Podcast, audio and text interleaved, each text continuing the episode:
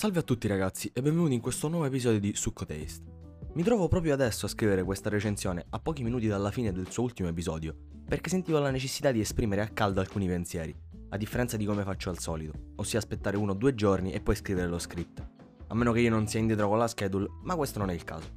Avrete capito dal titolo che si parla di Darling in the Franks, un anime original, quindi privo di cartaceo, anche se a quanto ho capito sta per essere serializzata una sorta di anime comic a breve in Italia. Parto subito col dirvi che questo non è un episodio per chi non ha visto l'opera, dato che necessariamente per parlarvi di essa, o meglio, potrebbe scapparmi qualche spoiler, minore anche. Insomma, a vostra discrezione, anche se secondo me potete continuare, tanto se mi seguite da un po' sapete più o meno com'è l'andazzo. L'opera in sé non è male, a differenza di come alcuni bandwagoners, o per chi non ha sentito sto termine, praticamente tutti quelli che si mettono sul carro dell'opinione più popolata, perché la maggior parte la ritiene una merda per intero. Ma secondo me, la prima parte, o poco più, sono altamente godibili. Però dall'episodio 17 circa è come lanciarsi di testa dal quinto piano.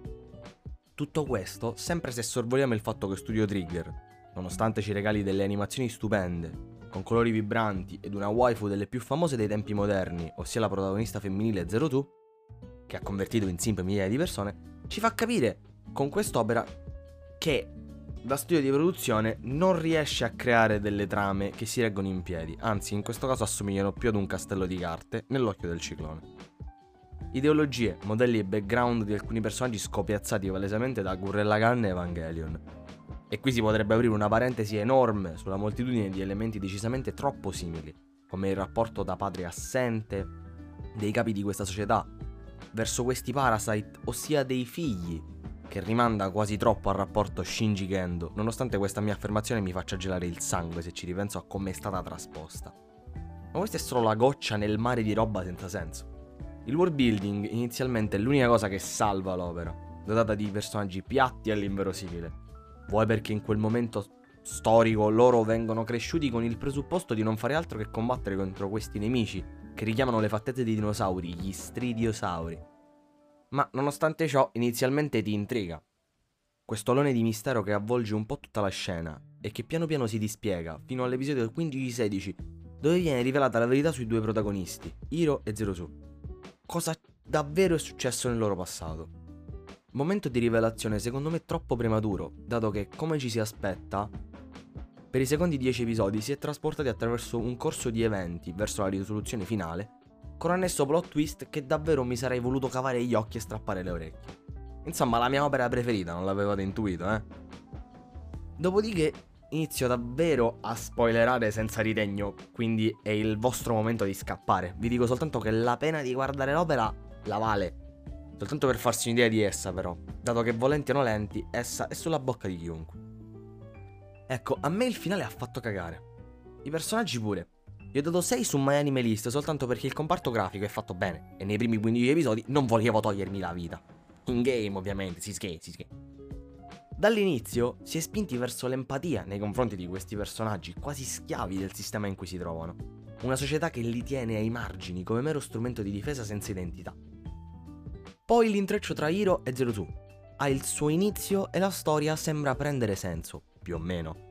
Nonostante si senta che lei stia quasi utilizzando lui per i suoi scopi, diventare umana. Il rapporto si incrina, da spettatore quasi non ci si capisce un cazzo, ma tanto è romance, ogni tanto non deve avere troppo senso. Poi gli episodi di rivelazione, un po' di commozione, loro si conoscevano davvero, erano legati dal destino. Solo che siccome c'è sempre qualcosa di mezzo, questa volta si mette Ichigo, che, nonostante abbia preso il palo di Hiro l'episodio prima, decide questa volta di impedire a Zeruto di parlargli dopo aver scoperto la verità. Bim Bum Bam, classico equivoco nel gruppo, che però sfocia in un mental breakdown totalmente a caso da parte di Zeruto, che picchia tutti indiscriminatamente e riesce a far incazzare pure Hiro, che faceva il cagnolino. Vabbè, si riconciliano, spaccano i culi a destra e a sinistra, ed infine arriviamo al primo plot twist. In realtà i progetti dei Franks, del dottore sono stati copiati dalla specie precedente che abitava la Terra e semplicemente sti robottoni sono la variante umana degli stridiosauri. In più, il materiale magmatico che l'umanità estraeva è in realtà l'insieme di energia che si è creata dalla fusione degli Uomo Claxosaurus, o come cazzo si chiama. In pratica, stavano usando degli esseri sciolti in energia per alimentarsi. Ma non finisce qui.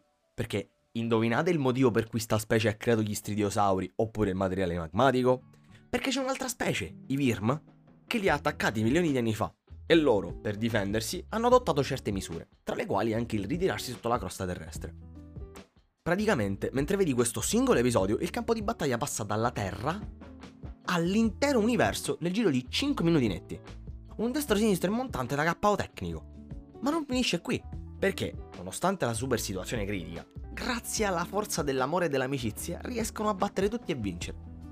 Non scendo nei dettagli perché se no dovrei parlare dello Strelizia Apus che diventa una versione robotica di Zero Two, alta approssimativamente quanto un grattacielo di 180 piani, che spara raggi laser e se dovessi parlarne so che mi verrebbe un coccolone. Poi nelle ultime scene, perché grazie a Dio non sono rimasti vivi né Hiro né Zero Two, se no avrei dato fuoco al monitor direttamente, hanno pure messo questa scena strappalacrime dove, dopo che tutta la squadra 13 ha aiutato a ricostruire la civiltà, passano i secoli e le loro anime si rincontrano di nuovo sotto lo stesso albero di ciliegio nato dal posto in cui la statua dei Zero Two si è sgretolata circa eoni prima. Praticamente è una storia di battaglie interplanetarie vinte con la sola forza dell'amore e dell'amicizia. In sintesi, lo sbocco. Ma non perché sia sbagliato, ma perché ruota tutto soltanto intorno a quello. Troppo forzato e surreale.